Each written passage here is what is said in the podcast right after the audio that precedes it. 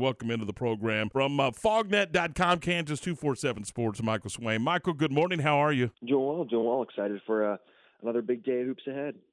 We had a great night last night in college basketball, and I just want to get your your your thoughts. Uh, are, are you surprised, or should we be surprised that three number ones are are out of the tournament? Yes and no. I, I think depending on the number one seed you mentioned, you know, I think that Houston upsetting Arizona was not necessarily a surprise. I think that's one that, like, my bracket is objectively awful, but that was one that I had in my bracket where, you know, you look at Houston, they're just a tough matchup, and they should not be um, where they're at seed wise. They should probably be a two seed. Um, and so I know them upsetting Arizona was not a surprise. I think Gonzaga losing for me was the biggest surprise. Just that team is so talented, and you know with Chet Holmgren and Timme um, at the front court, and then what they have in the back court, you know they're a team that I thought was going to go pretty far. Now, of course, they have flaws, and I think every team remaining has flaws, which I think makes it a really fascinating thing to try and predict. So, I think to some degree, you know, a, a part of me surprised that you know Gonzaga went down, but I think for the likes of Baylor and Arizona, um, not necessarily as surprised because I think those teams had to deal with some injuries here late in the postseason, um, which I think can obviously impact things. For the Jayhawks tonight, Providence really, really good on the offensive board. That's one of their strengths. And how does Kansas combat that and, and make sure that they're not getting those second looks? Yeah, I think for KU, it's an interesting dynamic because you look at Providence and what they do. You know, I think they rank like you know, hundredth maybe or ninety something um, in offensive re- rebound percentage. For Providence, you got to pick your poison here because if you're going to crash the boards, that means you're going to uh, leave some space behind you for KU to push the pace in transition. And I think if you're Providence, you don't want that to happen. You're going to try and make this a little bit more of a dogfight than an up and down game because I think you take KU offensively more often than not in that type of game. And I don't know if Providence defense, you know, uh, can slow KU's offense if they are running like that. So I think for Providence, you got to make the decision: Are you going to go crash the boards and try and get extra opportunities there and risk KU kind of pushing the pace and getting things going in transition, or are you going to go send guys back? And really concede that you're going to get one-shot possessions in a lot of them. Um, so I think that's an interesting dynamic for sure. Is one of the biggest matchups tonight going to be what David McCormack can do against Nate uh, Watson? Um, to some degree, I think honestly, for me, I look at someone like Ochai Agbaji, and I think obviously KU has had the emergence of Remy Martin, but I, I think Ochai has not been as efficient. I think his shooting percentage is like 38% from the field since March started. So I think that's kind of where the game hinges for me. I think you look at McCormack and can he just stay on the floor? You know, he's obviously dealing with the foot injury. I think we've talked about that several times, um, where you know you, you watch him walk in the hallways and he's still kind of hobbling, and I think that's notable for me at least. So I think for me, it's not can Dave McCormack go get 20 and 10. It's can Dave McCormack go play 27 minutes and allow Mitch Lightfoot to come in and play, you know, about 10 and have maybe one of the freshmen play just a handful. Um, so I think for KU, it's just about how many minutes McCormack can play because he's so good on the offensive glass that he's going to get you four, you know, four or five extra opportunities on the offensive glass, and can you turn those into extra points? So I think that obviously he's going to be big, but I probably look maybe to Ochai for being my kind of the key matchup in the game. Everybody knows the the skill set and the and the talent of Agbaji. Do you kind of have a number in your mind? Agbaji needs to go get X amount of points for this team to to be in a good position to win the basketball game tonight.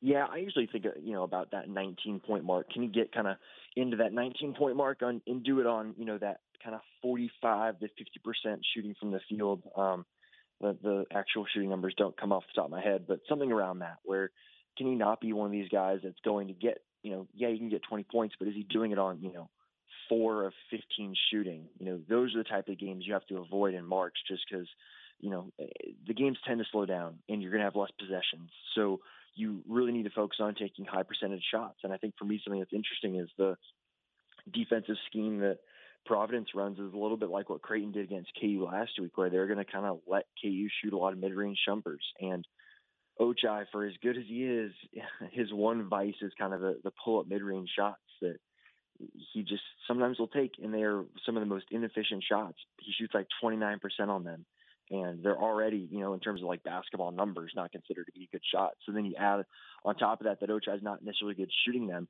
You know, he has to be really disciplined and not take those shots because those end up being wasted possessions. And I think again, like a game like this where you're probably looking at it being a little bit slower, you know, you can't have that. So I think for me, you look at Ochai, can he get kind of that 19 point mark, do it on some more efficient shooting?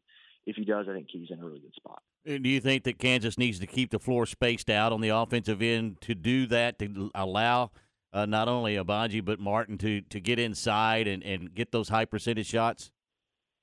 Man, we're just running through some of the points I have in a film room coming out later. Exactly. The spacing is huge. And Bill Self compared it to a bunch of third graders playing basketball, as what he kind of said that that's what KU looked like against Creighton. And so that's been the big focus this week. Can you fill both corners and then allow guys like Remy Martin or Dajuan Harris or, you know, any one of the wings that KU has that are really good at slashing to the rim?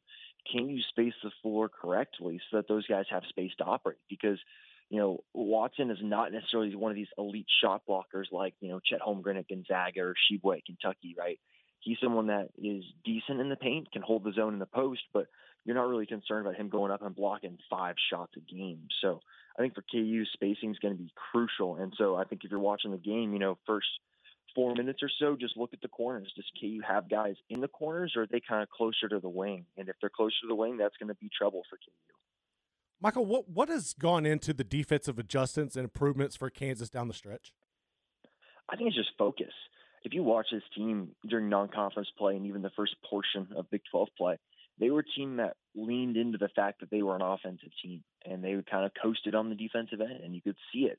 They were not locked into matchups and knowing the scouting report. Um, there were times I think against maybe Iowa State where they let Brockington get to his left hand like five or six times and Bill Self was visibly frustrated on the sideline. And I think now that postseason has started, this is a team that has kind of said, it's the old adage of kind of flipping the switch, and you see it a lot in the NBA. But this is a team that I think has kind of realized that all right, it's time to lock in now. And you've seen that the intensity has been a lot better. They've been a lot better, you know, kind of sticking to scouting reports. I think there was maybe a four-minute stretch against Creighton where that didn't happen, but I think in general it's a team that has really said, all right, it's time to focus on the defensive end, and they've got the pieces to defend it's always been a question of how locked in are they to the scouting report and how kind of focused are they every single possession throughout a game. This is a program that's that's consistently at this level year in year out. I mean, it's a it's a blue blood. We all recognize that, but how does that consistency from the program help this particular basketball team and maybe even some of the younger kids that are there for the first or maybe even the second time? I think it helps that the head coach has been there and done that and knows how to manage the stress of a time of year like this. Because it's so interesting because most of this team has not been in a position like this. For Jalen Wilson, this is the first time he's played in the second weekend.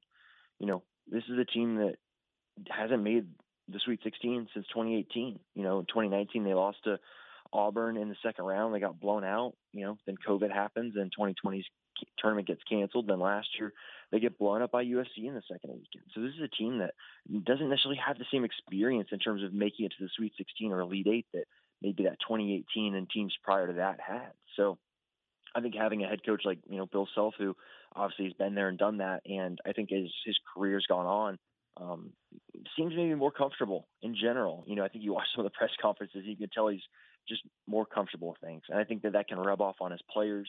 Um, and this group can get tight. I think if you watch them over the last week, you know, the last four games of the Big 12 slate, they got tight. You saw it at Baylor, you saw it at TCU, and you saw it at Texas or against Texas at Allen Fieldhouse. Like this group plays tight when the stakes are high. So I think it kind of helps that the head coach can maybe alleviate some of that stress and make the guys play free.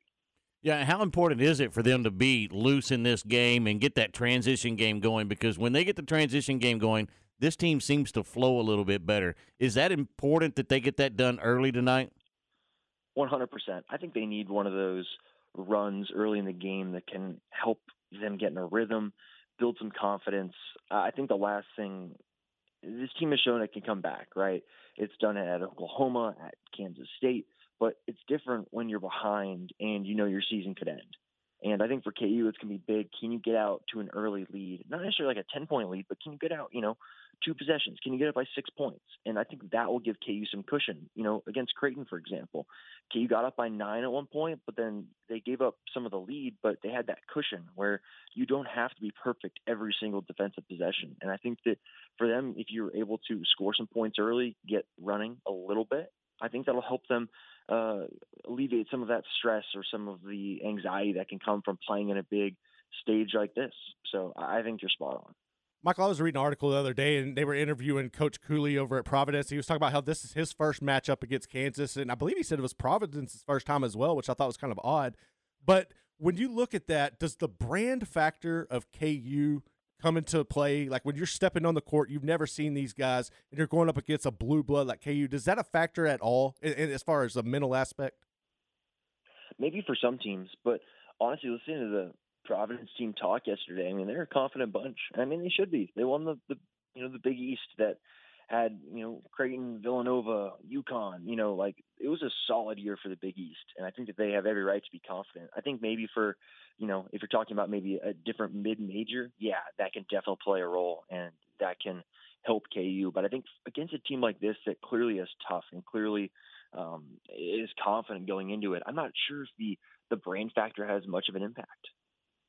Michael, what are you uh, what are you working on right now for uh, for fognet.com and in in 247 Sports? Yeah, definitely. So um, whenever we uh, finish up here, I'll go and publish a film room, kind of covering a little bit of the stuff that we've talked about today, and then going to write a little bit about kind of KU trying to take the next step and what Bill Self thinks KU can do to do that. Because obviously now they've got to keep building on what they have because they are now the national title favorites. So a lot of good stuff to come here today before the game. As always, it's a pleasure, Michael. Appreciate your time. Definitely. Thanks, guys. Talk to you soon. That is uh, Michael Swain.